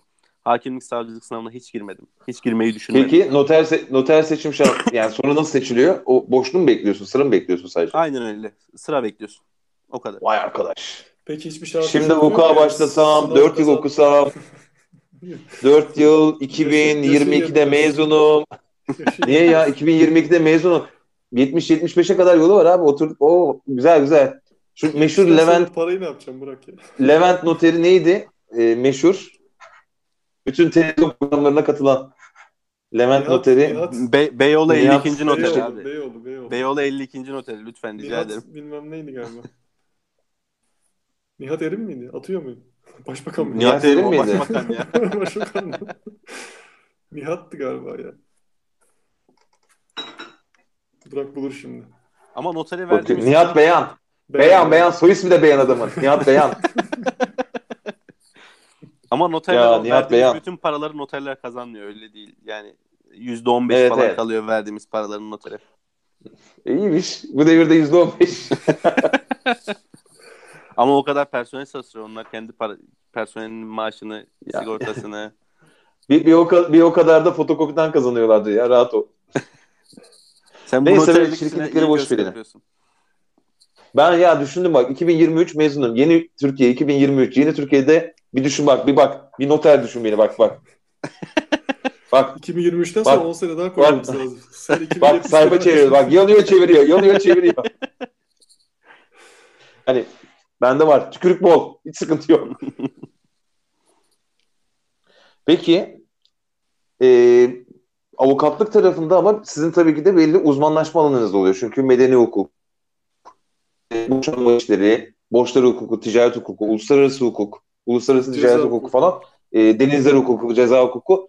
Ya bu anlamda bir uzmanlaşma ne zaman başlıyor? Aslında o stajda verdiğin kararla ilgili bir durumu mesela yoksa sen aslında bu işlere girdikten sonra görüp de Aa, bu iyiymiş falan mı diyorsun? Ya tamamen sana bağlı bir şey. Şimdi bu, bu doktorluk üzerinde anlatayım bunu. Mezun olduğunda pratisyen avukatsın. Doktorda Peki. e, doktorlukta uzman olabilmek için bir sınavın ondan sonra aldığın bir eğitimin var. Ama avukatlıkta öyle bir şey yok. Sen kendini hangi alanda yetiştirmek istersen o alanda yetişirsin. Fakat işin kötü tarafı bizde e, öyle uzman avukat çok az. Çok fazla pratisyen avukatlar ne gelirse alıyorlar. Bir adam bir bakıyorsun bir tarafta boşanma davasına bakıyor. Diğer tarafta e, vergi usul kanunundan kaynaklanan bir suçla ilgili davaya bakıyor. Uzmanlaşma az yani. Uzla, uzmanlaşma az. O yüzden e, bir, bir üstün körülük var. Yani dilekçelerde e, mahkeme önünde bir hamlık var. Yani konuyu bir pratisyen hekim e, nefrolog böbrekle ilgili bildiği e, derinlikte bir bilgi sahibi asla olamaz. Bir pratisyen hekim nefroloğun a- alan üzerinde ne kadar konuşabilirse, ne kadar detaylandırabilirse o kadar detaylandırabilerek içine girebiliyor. O kadar. Yani onun ötesine gidemiyor. Peki bunun Ee, için mesela yani hukukun özel şimdi yani akademik taraftan biraz sormak istiyorum da ya ben işte şu konuda uzmanlaşmak istiyorum ve ben bu konuda yüksek lisans yapmak istiyorum dediğin zaman önünde ne gibi kapılar var? İki ana alan var. İşte biri özel hukuk, diğeri kamu hukuku. Özel hukuk dediğimizde e, insanlar arası ilişkiler ve insanların devletle ilişkileri e, giriyor. Devletle parasal ilişkileri giriyor. E, insanların işte bunun içine borçlar hukuku, ticaret hukuku yani kanunun her bir maddesinden derya deniz bir hukuk alanı çıkıyor. Hı hı. Ee, mesela medeni kanunun taşınmazlarla ilgili bir bölümünden kamulaştırma ayrı bir derya deniz. Şimdi ben özel hukukçuyum de- dediğinde bütün bu şemsiyenin altına almaya çalışıyorsun. Bunu da almak e, imkansıza yakın bir durum. Ben şimdi kendi kendi hesabıma konuşayım. Ben ne yapıyorum? Ben kamulaştırma yapıyorum. Ticaret hukuku yapıyorum. Sigorta hukuku yapıyorum. Ee, özellikle trafik kazalarında uzmanım. Sigorta hukuku yapıyorum. Bir de iş kazalarını yapıyorum. Şimdi müvekkil Bir şirketlerim kere var. Soner şu öyle diyorsun ama öyle değil yani. Ben seni kıyı hukuku için aradım. tamam mı? Boşanma için aradım. Sonra şey için aradım. Ee, evlilik vaadiyle kandırma için aradım. Ya Ve bunların hepsini aynı hafta içinde yaptım. Bence bu, bu senin sosyal çevrenin problemli olduğuna dair bir gösteri. Ha bir de şey vardı hatırlıyorsan. E, Diyarbakırlı abimiz e, tehdit, Aa, e, hakaret vardı. Şimdi şey peki e, temelde bir de şöyle bir durum var. Bu aslında kısmen doktorlara benziyor ama doktorlar bence bu konuda sizden bir tık daha şanslı. Şöyle bir durum çünkü sen doktorun muayenehanesine gidiyorsan, doktorun vizitesine gidiyorsan aslında ona para vereceğini bilerek gidiyorsun. evet. Hadi doktoru yolda kıstırdın dedin ki abi işte e, şöyle oldum aman ishalim çocuğun da ateşi var falan hani o belki ayaküstü bir iki şey kurtarır o adamın da zaten 5 dakikasını alıyor. Ama senin tarafta şöyle bir durum var. Benim gibi kendini bilmezler arıyor Estağfurullah. anlatıyor. Şu var, bu var, şöyle oldu, böyle oldu. Buna ne yaparız diyor. Bunun cezası var mıdır? Şöyle olur. Aslında ya ortada bir danışmanlık hizmeti var. Ve sıklıkla bu danışmanlık hizmetinin e, bedelinin şeyi yok. Sizde bir karşılığı yok. Aslında var acı bir karşılığı var sizde. Çünkü muhtemelen e, zamanının yüzde seksenini bu danışmanlığa harcayıp hiçbir şey kazanmayıp bunların içerisinden davaya dönüşenlerle gelir elde ediyorsun. Hani bu tarafta bir farklılık var mı? Yurt dışı, Türkiye ya da süreç belki öyle değildir. Bütün senin danışanların para ödüyordur ve ödemeyen ben varımdır. Hani Hayır, hayır. onu söylemek için şu an doğru zaman. Hayır öyle Bir değil. de Barış ödemiyor değil mi? Dinliyorsa evet o da duysun sesimizi. Ee, yok abi öyle değil. Şöyle bir doktor e, danışmanlık olsa da olmasa da bir muayeneye e, bugün profesör olsa bile 500-600 TL alıyor değil mi? Yani gittin muayene oldun ya da ameliyat oldun. Tabii. 30 bin lira verdin ameliyat parası, hastane parası dahil. Doktorun aldığı orada e, üçte biri kadar bir rakamdır. Ama bizde öyle değil. Bizde senin o danıştığın şey davaya dönüşürse o doktorun aldığının 4 katı, 5 katı, 6 katı, 7 katını alıyor. O yüzden e, o baştaki danışma kısmındaki emek sarfiyatını görmüyorsun. 2023 avukat çıktım. Bir yıl staj. 2024 Burak Avukatlık Limited. Su, su. Hukuk maalesef bürosu. maalesef limited olamıyoruz. Ben ayarlayacağım. Ben onu ayarlarım ya. Ben onu fatura matura ben bir, bir, bir yol bulacağız ona. Bakacağım ben. Avukatlar şirketleşemiyor. Sadece ortaklık kurabiliyorlar o kadar. E, şahıs olmanın şeyiyle tabii ki de. Aa, Evet. Peki şey e, ama benim bildiğim kadarıyla mesela şey biliyorum. E, hanımın e, şirketinden ben biliyorum. E, İngiltere'de bir dava açtılar. E, bir Hilton'a dava açtılar. Orada bir avukatları var. Her ay e, şey geliyor. Öyle bir döküm geliyor. E, şey mesela 20 dakika telefon görüşmesi. 5 dakika e-mail okuma. 3 dakika şu falan diye böyle hani bir döküm şeklinde ve bu çarpı adam saat ücreti şeklinde bir böyle şey gelmekte döküm gelmekte ve takır takır da bunun parasını almaktalar. Bizde öyle şeyler olabiliyor ama çok büyük şirketlerde oluyor sadece. Türkiye'de yani o dediğini yapabilen 30 tane falan avukat anca var yok. Yani 110 bin Büyük av- şirketler de bunlara çok sıcak bakmıyorlar yani. Hani baktığın zaman işte her şeyi masraf yazan, bilmem ne yapan falan avukatlara belki de hani e, çok Zaten bünyesinde büyük şirketler genelde bünyesinde çalıştırmayı istiyor ama bünye herhangi bir şirket bünyesinde çalışmadan e, kendini ispat etmiş ve herkesin kendini ona muhtaç hissettiği avukatlar var. Örnek veriyorum. Reklamını da yapmış olalım bu arada. Gönenç Gürkaynak var. Duymuşsunuzdur. İşte Twitter'ın falan, Wikipedia'nın vesairenin avukatı. E, Çok Ee, ben- benim bildiğim mesela birkaç var. Tekin var mesela. Pekinen benim eski Tekin var. bankacılıktan müşterimdir. Mehmet Ee, onlar var. mesela dı- dış ticaret hukuku, uluslararası ticaret hukuku falan onların mesela uzmanlığı. Yani o adam mesela hani ben şey olarak da kıs- kısmen tanıyorum hani doğal olarak. Yani hakikaten işte adam şey e, orada e, bilmem kaç milyar dolarlık malla bir gemi e, bilmem ne limanda zapt olmuş. E, adam onu oradan alıp Türkiye'ye geri getiriyor. Yani hani orada böyle çok istisnai durumlar var ve o danışmanlığı veriyor. Ama sanki hani öbür tarafta biraz böyle şey durum var hani e, sonucunu biz görmeden o parayı vermek kısmında çok değiliz ya. E, o zaten normalde de sen davayı kazanmadığın zaman muhtemelen e, gene şeyle problem yaşıyorsundur yani. Dava her türlü sen başta adama ne bileyim ya ben seni tanıyorum. Seninle çalışırken sen bana dedin ki abi böyle böyle bir durum var. Kazanma şansımız da var. Bu da var. Hani ben burada bir şans olduğunu düşünüyorum ama buna oran veremem. şey yapamam. Hı hı. E, ama hani bu davayı açarsak deneyebiliriz. Şimdi ben bu riske bilerek girdim. Biliyorsun ki bu davayı kaybedersen gelip de sana niye kaybettik ulan demeyeceğim. Ama Hı hı. muhtemelen vatandaşla olan ilişki çok böyle gitmiyordur. Sen ne kadar bu konuda şey yapsan bile vatandaş haklı görüyordur kendini. Yani o bir de Yok yok O- yok. Ben ben o şekilde ben bütün yani hiç tanımadığım insanla da e, davaya girerken her şeyi bütün açıklığıyla anlatıyorum. Aynı sana yaptığım gibi.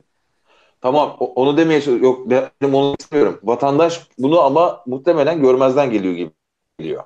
O zaman hani hani böyle ol, yani o sana verdiği para, oradaki süreç, bir de davanın sonucunda hele ki bir ödeme, tazminat, mazminat gibi bir yükün altına giriyorsa Hı hı. hani sen başta bunu söylesen bile gün sonunda o çok hatırlanan bir şey olmayacaktır gibi geliyor. Yo ben hatırlatıyorum. Doğrudan hatırlatıyorum. Hiç problem yaşamıyorum. Çünkü ben e, seninle uzakta olduğumuz için o sözleşmeyi yapamadık. Avukatlık sözleşmesinde her şeyi yazılı olarak yazıyorum. Gerçekten de anlatıyorum. Defalarca anlatıyorum. Süreç e, esnasında da e, işte duruşmalarda, duruşmalarda, tanıklarda mesela o bana diyor ki bunun tanığı var diyor. Tamam diyorum. Bak bu çok kritik duruşmaya gelmesi lazım. Tamam mı? Tamam. İki gün sonra o adam yan yatıyor, çamura batıyor, karşı tarafla anlaşıyor falan filan. O, o da o ilişkinin ortasında olduğu için zaten tanık olmuş. Bak bu tanığı dinletemezsek davayı kaybedeceğiz. Sonra davayı ta- tanığı dinletemediğimiz yani davayı kaybettiğimizde diyorum ki tanığı dinletemedik. Senin yüzünden. Yani işte orası bana biraz zor bir ilişki. Çünkü biz bunu Erkanlarla da şeyde konuşmuştuk. Hani hastayı kaybettin ve bunu yakınlara söyleyeceksin. Ee, çok travmatik bir durum. Ve aslında orada bir hani başarısızlık gibi yaklaşılan bir durum var. Ve ister istemez bu sonuçta yüzleşmek yani e, çok taze sevdiğim bir arkadaşımla konuştuk mesela. İşte avukat demiş ki buna dava açmayalım kazanamazsın. E, dava açmışlar. 2 yıl 3 yıl sürmüş. Şimdi üstüne onun faizi binmiş. Avukat masrafı binmiş. Tazminatı binmiş. İşte x lira ödeyecekken şimdi 3x lira ödeyecek. Hı hı. E, ister istemez şimdi burada da böyle suçlayacak bir durum oluyor. Gene mesela boşanan arkadaşlarımda falan da oldu. Hani ya şeye dönüyor konu. Avukat da işte doğru düzgün takip etmedi de böyle oldu diye falan geliyor biraz böyle hani konu. Ya bir de galiba Biraz böyle şey var. bekliyoruz. Ağır ceza davalarında mesela hani orada içeride yatan insanın böyle bir çıkmakla ilgili bir umudu belki o insan ister istemez o umudu yaşartıyor kendi Evet. içerisinde. Hı hı. Ve hani her meslekte olduğu gibi belki bunu, bu umudu e, yani bu her meslekte vardır dediğim gibi. Doktorlukta da olabilir. Doktorda mesela kanser hastaları için bunlar konuşulur. Ya da ağır cezadaki mesela işte müebbet yemiş bir adamın da çıkabileceğine ilişkin bir umudu belki yaşıyordur. Bunu belki iyi niyetli, kötü niyetli davranan avukatlar da olabilir. O umudu sürekli böyle sıcak tutup Hı hı. ee, onu da sonuçta bir böyle sermaye kaynağı gibi de para kaynağı gibi gören insanlar da olabilir. Tabii ki bütün avukatları tenzih ederek söylüyorum bunu. Ee, orada da aslında hani şeyden çok bir farkı yok. Yani hastayı kaybettik. Ee, yani vefat etti. Ee, davayı kaybettik. Sen de müebbettesin artık. Yani, yani çok aslında dediğin gibi orada çok bir yakında bir durum da var. Sonuçta orada bir umut nereye bağlanıyor? Doktora bağlanıyor. Bu tarafta da avukata bağlanıyor aslında baktığın zaman. Aslında biz o açıdan o açıdan doktorlardan daha şanslıyız. Çünkü doktorların bunu yakınlarına ya da hastaya açıklamak gibi geniş zamanlar olmuyor çoğu zaman. Ee, doğrudan çünkü hastayla ilgileniyorlar vesaire falan filan. O tip zamanları hiç olmuyor. Ben yani kendi adıma konuşayım. Bunu çok rahat açıklayabiliyorum. Yani geniş geniş zamanlarda e, müvekkillerle Evet. bir araya geldiğimiz için rahat rahat her şeyi izah ediyorsun. Ee, eğer karşındaki insan da e, Türkçe anlıyorsa e, ben şimdiye kadar hiç problem yaşamadım. İki yıl geçti. Ya bir de tabii siz, geçti. sizde aslında şöyle bir hissedilen bir durum da var tabii. Ee, mesela bir temiz durumu var, bilmem ne durumu var. Hani Hı hı. e, atıyorum hani o ilk maçı alamadıysan bile belki temize gitmek gibi bir opsiyon var. Hani aslında öbürü hastayı kaybediyor ve bunun bir uzatma durumu yok, bir şey yok ve orada sonuçta gerçekten yüzleşmesi gerekiyor. Ama atıyorum e, duruma göre çok arada bir kararsa, benzeri bir şeyse, ucu ucuna belki e, detaylarda kaybedilmiş bir durumsa hala şey şansım var. Temiz gibi bir benzeri böyle başlıklar var ve biraz daha tabii ki de şey farklı zaman anlamında da. Peki burada şeyi ayrımını ben, ben mesela seninle çalışmakla başka avukatlarla da çalıştım. Ya ben mesela şeyi çok net hissediyorum. E, avukat cenahının genelini aslında e, biraz şey olacak belki ama yani, hakikaten geri zekalı olduğunu düşünüyorum. Şu anlamda geri zekalı olduğunu. Yani iş, işini bilmesi falan filan değil. E, aslında sizin işinizin bence bir kısmı da e, müvekkili yönetmek kısmı. Yani müvekkile doğru zamanda haberdar etmek, karşı tarafa işi takip ettiğiyle ilgili bir his vermek. Çünkü şöyle oluyor. Yazıyorsun, gönderiyorsun. Sonra avukat diyor ki tamam ben buna bakıyorum. Sonra bakıyorsun iki ay geçmiş. Abi ne oldu? E bekliyoruz. Hani Ya abi tamam bekleyelim ama mesela aralarda şöyle oldu böyle oldu bekliyoruz. Şimdi bizim seninle kendi diyalogumuzdan yola çıkarak ya ben ara ara sana soruyorum. Sen bana diyorsun ki abi şu oldu şu oldu. Şu konuda buradayız bu konuda buradayız. Şimdi ben bunu duyduğum zaman diyorum ki tamam Soner benim işlerimi takip ediyor. Kafasında bir planı var bir şeyi var. Şimdi sen beni yönetmeyi başardığın ölçüde şey ama diğer türlü sürekli şöyle olmaya başlıyor. Ben arıyorum. Diyor ki işte bir ben şu an bir davaya giriyorum. Çıkışta seni arayayım. Aramıyor. Ertesi gün aramıyor. Ben diye arıyorum. Ha abi ben unuttum seni diyor falan. Şimdi otomatik ben şey hissediyorsun. E, beni unuttuysam muhtemelen hani dava falan ne oluyor acaba? Hani yani orada aslında sizin yani içinizde bunu iyi yapanlar eminim vardır ki bence sen onlardan bir tanesi. Hani işini takip etmek ve bunu karşıya göstermek. Yani şey üzülüyorum. İşini takip eden eminim çok iyi avukatlar var. Ama bunu hani mü- müşteriyi yönetmek gibi göstermek ve takip etmek kısmı biraz sıkıntı gibi geliyor. Yanılıyor muyum? Aynen öyle. İşte vekalet sözleşmesinin yani hukuktaki de e, vekalet sözleşmesinin doktorla hasta arasındaki sözleşme de bu arada vekalet sözleşmesidir. En e, büyük sorumluluklarından biri aydınlatma ve bilgi verme sorumluluğu. Yani doktorlar ameliyata girmeden önce işte aydınlatılmış onan vesaire alıyorlar. Biz de bir davaya başlamadan önce müvekkili aydınlatmak zorundayız. Davaya başladıktan sonra da bilgi vermek zorundayız. Yani e, bir e, müvekkil beni bana bilgi vermiyor, düzenli olarak bilgi akışı e, sağlamıyor diyerek haklı şekilde azledebilir. Aramızdaki avukatlık sözleşmesini feshedebilir haklı şekilde. Peki abi Bu... şunu sorabilir miyim? Yani çok özür dilerim sözünü kestim ama. E şimdi bir, bir taraftan da şimdi ben avukat yerine koyuyorum. Empati saati ya bizim program.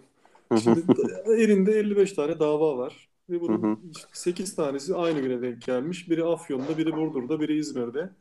Ee, hı hı. işte Afyon ve Burdur'daki baktın hani çok da belki çok, önemli davalar da değil hani ya da işte geliri belki az falan yani ben hı hı. o davaların o duruşmasına girmeyeyim. Hı hı. Yani bunu normalde yok, çok yaşanan seçim, şeyler mi? Seçim, Yoksa... seçim, seçim öyle yapılmıyor. Yani önemli ya da önemsiz dava yok. Sana gelen aldıysan ve paranı aldıysan hep bütün işler önemlidir. Çünkü adamın bir derdi var ki sana gelmiş. Ben e, o ayrımı şöyle yapıyorum. Şimdi bazı dosyalarda mesela bir kişi de dosya hı hı. ve henüz dönmemiş. O dosyanın duruşması İstanbul'da, diğerinin duruşması Denizli'de ya da tam tersi. Diğerinde de tanık dinlenecek ve benim tanığa sorular sormam gerekiyor. Ee, seçimimi nasıl yapmalıyım? Yani hangisi, daha, daha çok ödeme yapıyorsa. Hayır tabii ki. Yani diğer tarafta Denizli'de duruşmam olduğundan. Bir de galiba zaten şeydi o galiba değil mi? E, Soner dedi ya biraz yazılı işliyor. Aslında şöyle bir durum da var yani hani oradan başka bir avukattan destek alıp da senin burada yazılı ifadeni ya da senin yazılı göndermen gereken bir şeyi onun sunduğu, aktardığı e, durumlarda olabiliyor. Tabii tabii tabii yetki belgesiyle kendi yerimize arkadaşları e, sokabiliyoruz ama bunu işte bizim biz çünkü olaya hakim olan olayı müvekkilden doğrudan alan vekaleti alan sensin. Ee, mesela bir tanığın dinlendiği duruşmada başka birini sokarsan olayı bilmediği için o tanığa gerekli soruları o tanığın ağzından alması gereken cevapları alamaz, soramaz ve alamaz. Dolayısıyla bilir kişiden olan bir dosyanın duruşmasına girmek yerine e, tanığı dinlenecek olan dosyaya girmek daha makul oluyor. Yani seçimi bu şekilde yapıyoruz. Bu önemsiz, bu değil diye değil. Bunun bu celsesi önemli, bunun bu celsesi önemli değil şeklinde yapıyoruz. Peki çok önemli Daha... iki tane celse var. Aynı güne denk geldi, aynı saatte denk geldi. O zaman da dediğin gibi bir vekil ve arkadaşını mı gönderiyorsun? Hayır, şöyle yapıyoruz. Mazeret sunuyoruz. İki tane çok önemli dosya olduğunda. Hmm. Ey e, işte hangisinden vazgeçeceksek. Ey mahkeme ben bu celse katılamayacağım, katılamayacağım. Çünkü benim Denizli'de şurada şu mahkemede aynı saatte bir duruşmam var. O yüzden bu celse yapılacak işlemi bir sonraki celse yapalım diyorsun. Peki bunu ne kadar zaman önce söylemen lazım? Bir gün. Yani bayağı. Serhat çok. Serhat çok. O zaman yani çünkü şöyle oluyor Serhat'cığım. Zaten sana sana 3 e, ay 4 ay sonraya gün verdikleri için onu planlamak o kadar büyük sorun olmuyor galiba. Evet. En son bizim çünkü 17 Ekim tarihli davamızı galiba 5 Ocağı verdiler bir sonrakine. Evet. Bir öncesi de yanlış olmasın. Ekim'den önceki de Temmuz'daydı. Böyle 3 ay 3 ay koyarak değil mi? Yanlış hatırlamıyorum. Ve hakim yani yoktu. şey Temmuz'da da. Hani gidip de hakim yoksa kötü. Hani ya Hakimin oldu, benim başıma geldi. Defalarca geldi. Ben Amasya'ya gittim. Denizli'den Amasya'ya. Hakim yok. Ne güzel. Ne, hakim. hakim bir gün öncesi dedi. Hakim o gün de gelmeyebiliyor yani. Çok güzel. Peki bir şey soracağım hakim abi. hastalanabiliyor. Fiziken şimdi artık bir sürü imkanlar var. Burak kardeşimiz iyi midir? Artık dijital bir dünyada yaşıyoruz. yani mesela şimdi ne bileyim online bağlantıyla ne bileyim işte bir konferans görüşmeyle falan aslında bunlar böyle çok uçuk kaçık fikirler gibi gelebilir Yok değiller, sana değiller. yapılabilir mi ya? değiller. Yok yapıyorlar zaten var. Şu an bu Demirtaş'ın an... davasında falan He, yapıyorlar sesli, zaten. Sesli ve görüntülü e, bilişim sistemi diye bir sistem var. SEGBIS. Ama sadece ceza davalarında kullanılan bir sistem bu. E, işte şahsı e, cezaevinden çıkarıp Edirne'de kalıyor sanırım Demirtaş. Edirne'den çıkarıp işte Diyarbakır'daki davaya götürmek yerine Diyarbakır'daki duruşma salonuna Edirne'deki cezaevinden sesli ve görüntülü bağlantıyla bağlanıyor. Ve o şekilde yapıyor ama özel hukuk davalarında bu kullanılmıyor. Bununla ilgili de az önce bahsettim işte e, 30 avukat falan Mehmet Gün dedim. Mehmet Gün bir çalışma yaptı işte e, ekibi bayağı bir sağlam 300 avukat çalıştırıyor yanında. Tanesinden bin lira kazansa ayda. Kapitalizm her yerde işliyor demek. Ee, onun ekibi bayağı bir sağlam. 100 günde dava bitirebilme e, üzerine bayağı bir kafa yordu. İşte buna benzer bir sistemi e, getirerek durumu kotaracağız. İlk aşaması geldi bu işçi e, alacaklarına alacaklarında arabuluculuğa başvurma zorunluluğu geldi. Duymuşsunuzdur belki. Dava Hı-hı. açmadan önce bir arabulucuya başvurmak zorundasınız. Hı-hı. Buna e, bu arabulucunun yapacağı toplantılara telekonferans yöntemiyle katılabilmeye dair bir hüküm konuldu oraya. Bunu uyguluyoruz da ama sistem ölü doğan bir sistem olduğu için sonuç alamıyoruz. Ama en azından e, mesela benim İzmir'de önümüzdeki hafta bir arabuluculuk toplantım var ve bunun için İzmir'e gitmek zorundayım. Şu an siz diyorum zorunda değilim.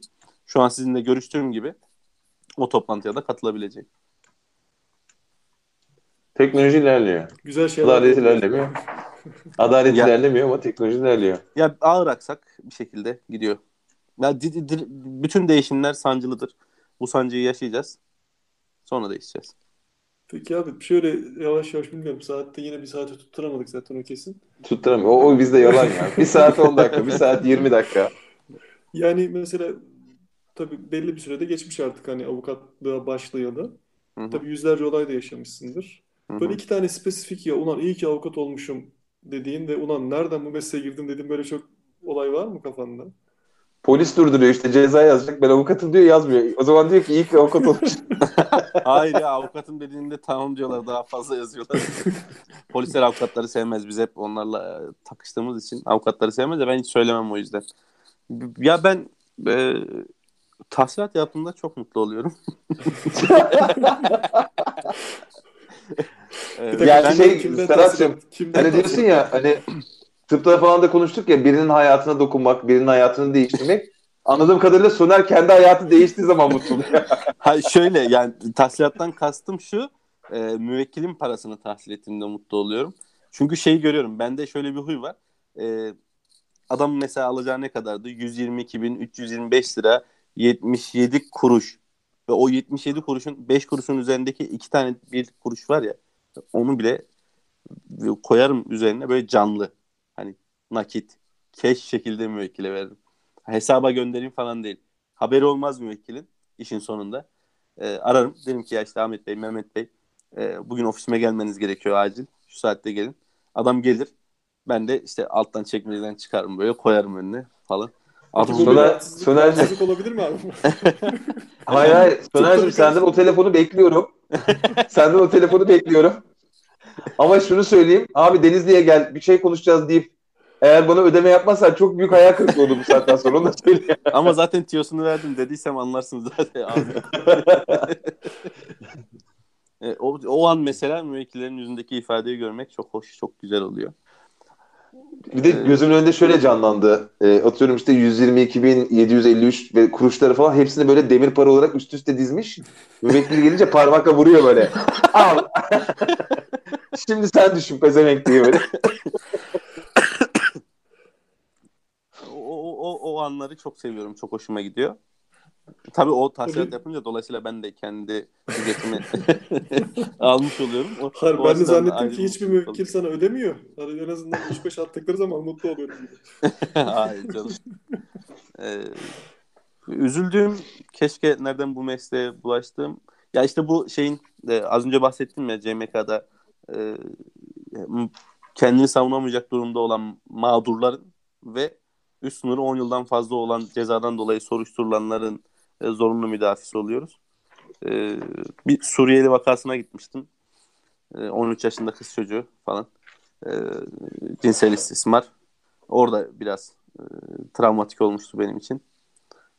E, bunu söyleyebilirim yani. Nereden girdim bu işe dedim. Vakası. Ya tabii hani bizim daha önce e, işte Erkanlarla konuştuğumuz tıpta insanların aslında yani nasıl diyelim hani normal hayatını sürdüren insanların başına gelse hep her bir için çok ciddi travma olabilecek olayları adamlar her gün yüzlerce defa görüyorlar. Hı hı. Yani hani sizin tarafta da baktığın zaman işte biri birini kesmiş, yok işte bilmem nereye gömmüş, yok işte o bunu dolandırmış. Ya da şey tarafı mesela icra tarafı yani eve gidiyorsun adamın elindeki eşyaları haz etmeye gidiyorsun belki de. Hani işin gereği bunu yapman da lazım hani. Hı hı. Yani aslında böyle Ya bir de aslında hani ben e, bizim de işimiz gereği ben kredi yöneticisiyim bu arada. Sen de çok fazla imkan bulamadık ama biz de alacak yönetimleri konusunda biraz aşinayız. Mesela Hı. ben aldığım ipoteklerle ilgili birkaç defa şahit sıfatıyla e, mahkemede bulundum. Hı Ya hı. ben kendimi çok kötü hissettim yani mahkemeden yani şeyden daha adliyeden kapıdan girerken bir de hani şimdi o işte bir mahkeme duvarı gibi derler ya işte karşıda bir mahkeme var. İşte bir de karşı taraf şey iddiasında bulunmuş. Ee, işte bu ipotek alındığı zaman aslında burası işte atıyorum şimdi örnek vereceğim. İşte aile konutu bilmem ne falan. Aile konutu halbuki daha inşaat yok ortada falan mesela. İşte biz oturduk orada çay içtik diyor. O tarihte bina yok. Hani ekspertiz yapmışsın.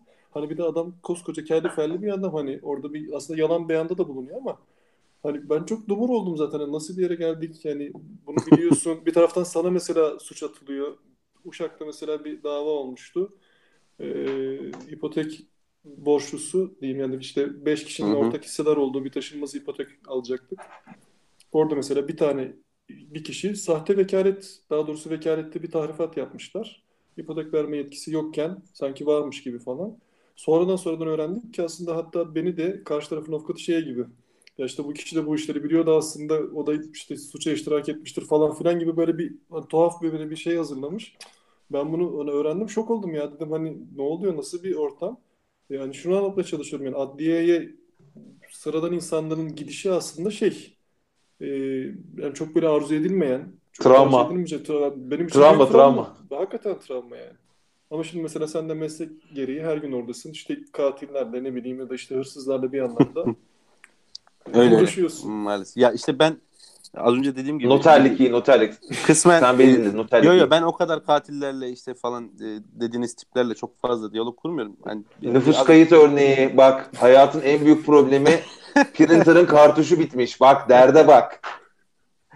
Yo şimdi de ondan Şimdi- farklı değil durumum abi ya. Yani ben genelde şirketler alacaklar ve verecekler kısmında olduğum için yani o alanda uzun. Ya benim davalı şirketlerim bankalar, e, sigorta şirketleri işte ya da bakanlıklar vesaire. Hani karşımda böyle e, öyle mafyatik tip- tipler vesaire çok fazla olmuyor. Hani bu anlamda biraz light bir avukatım diyebiliriz yani. Öyle mafyatik Şimdi programı kapatmadan önce sadık dinleyicilerimizden bu arada Soner'cim e, şu an tüm zamanların en çok dinleyici sayısına ulaştığımız yayın bu. Onu belirtmek istiyorum. Aha. Evet, real, real time'da 6 kişi dinliyor şu an. Oo. E, şöyle bir şey söyleyeceğim. E, Murat Aykut'un bir sorusu var. Oho. E, o soruyu o soruyu aktardıktan sonra da programı kapatacağım. Çünkü bunun Okey. sorunun üzerine bir program daha yapmamız gerekebilir. Murat Ee, kendisi demiş ki-. Evet Murat dostumuz şehir planlamacı olup daha önce bizim e, programımıza katılmış sevdiğimiz arkadaşlarımızdan bir tanesi. Demiş ki baro, metre, avukatlık kabiliyeti ölçen bir birim midir? Bu, bu bunun üzerine soğuk espri nedir? Nasıl yapılmamalı? Hangi durumlarda kullanılmazla ilgili ayrı bir bölüm yapmayı düşünüyoruz ama bir soruyu aktarmak da benim host olarak görevim. Ee, Eren Yener'de efendim iyi yayınlar dilemiş bize. Buradan da Eren'e kendisi bacanağım olur. Selamlar iletelim. Eş dost akraba dinliyor ya başka yok yani. Hani, E, Ne güzel işte biz bizeyiz. Ee, programı kapatıyorum. Ama daha konuşacak çok şey var sanki ya. Soner ne diyorsun? E, Öyle görünüyor. Dil- dilimiz, Ee, be- benim de dilim şişmiş. Mesela a- asıl hani biz tabii avukatlığa biraz Serhat'ın itmesini döndüm. Mesela ben şeyi çok merak etmiştim. Soracağım ama sonrasında devam edelim diye soracağım bunu. Mesela şöyle çalışmalar okudum ben. Anglo-Sakson hukukunda aslında bizdeki yazılı hukuk gibi gitmiyor. Yani orası daha böyle ne bileyim işte Amerika'ya baktığın zaman ortada bir anayasa var. Her şey aslında mahkeme içtihat ve benzeri şeyler üzerine inşa edilmiş. Evet. Ve hani bunun da mesela şöyle benim okuduğum şey özellikle startup kültüründe, girişimcilikte, yeni teknolojilerin denenmesinde ve benzeri konularda hukuk sisteminin çok e, belirleyici olduğunu söylüyorlar. Mesela Amerika'nın, İngiltere'nin bu anlamda daha iyi inovasyon merkezi. Çünkü e, kanun şöyle işliyor. Sen bir şey yapıyorsun, sonra arkasından kanun geliyor gibi bir durum var orada hani. Ama bizde kanun sınırlarını çizmeden sen aslında o alanda yürümeye başlasan bile bu suç teşkil edebilir bir durum var. Yani. Bu soruyu soracağım ama bunun cevabını önümüzdeki hafta. Evet oradaki yapıyla hani belki biraz daha işi şeye taşıyalım hani evrensel hukuka taşıyalım. Farklı sistemler falan. Onu da Şimdi ben, ben bir tüyo vereyim o zaman. Önümüzdeki hafta seyircimiz daha da artsın. Dinleyicimiz daha da artsın. Şey e, Soner çıplak katılacak. Hayır. Modern, se- modern seks, seks kazandırır dediler. Seks sels evet. Modern hukuk falan dedik ya anayasa var sadece orada kanun yok vesaire falan. Şimdi yani geleceğin hukukunda anayasa da olmasın e, diyorlar. Hatta şöyle bir başlık koymuşlar. Dünyayı artık ölüler yönetmesin. Bu kanunları hmm. yapan adamlar öldü. Ölüler dirileri yönetiyor. Yeter artık diyorlar. E, bu kadar. Çünkü biliyorsun bu, bu laboratuvarda ölüler dirileri eğitir. E, evet. E, Kadavradan. Bu, buradan buradan da e, buradan da şeye bir önceki programımıza atıp yaparak ama şey güzel bir tespitmiş hani e, hatta seninle bir yere tartıştığımız şey konusu vardı hatırlıyor musun? E, yapay zeka. Yapay zeka. Hani hatta. yapay zekanın peki e, atıyorum şimdi e, sürücüsüz araba sürücüsüz araba kaza yaptı. Bir kişi öldü. Kimi suçlayacağız? Yazılımı yapanı mı, şirketi mi, aracın sahibini mi? Hani falan gibi aslında biraz daha böyle şeyde oldu ya Uber, Uber'in araçları... şey gibi Uber'in sürücüsüz taksileri bir iki kaza yaptı Amerika'da ve Almanya'da. Onlarla yaptı yaptı. Tesla da yaptı. Hı hı.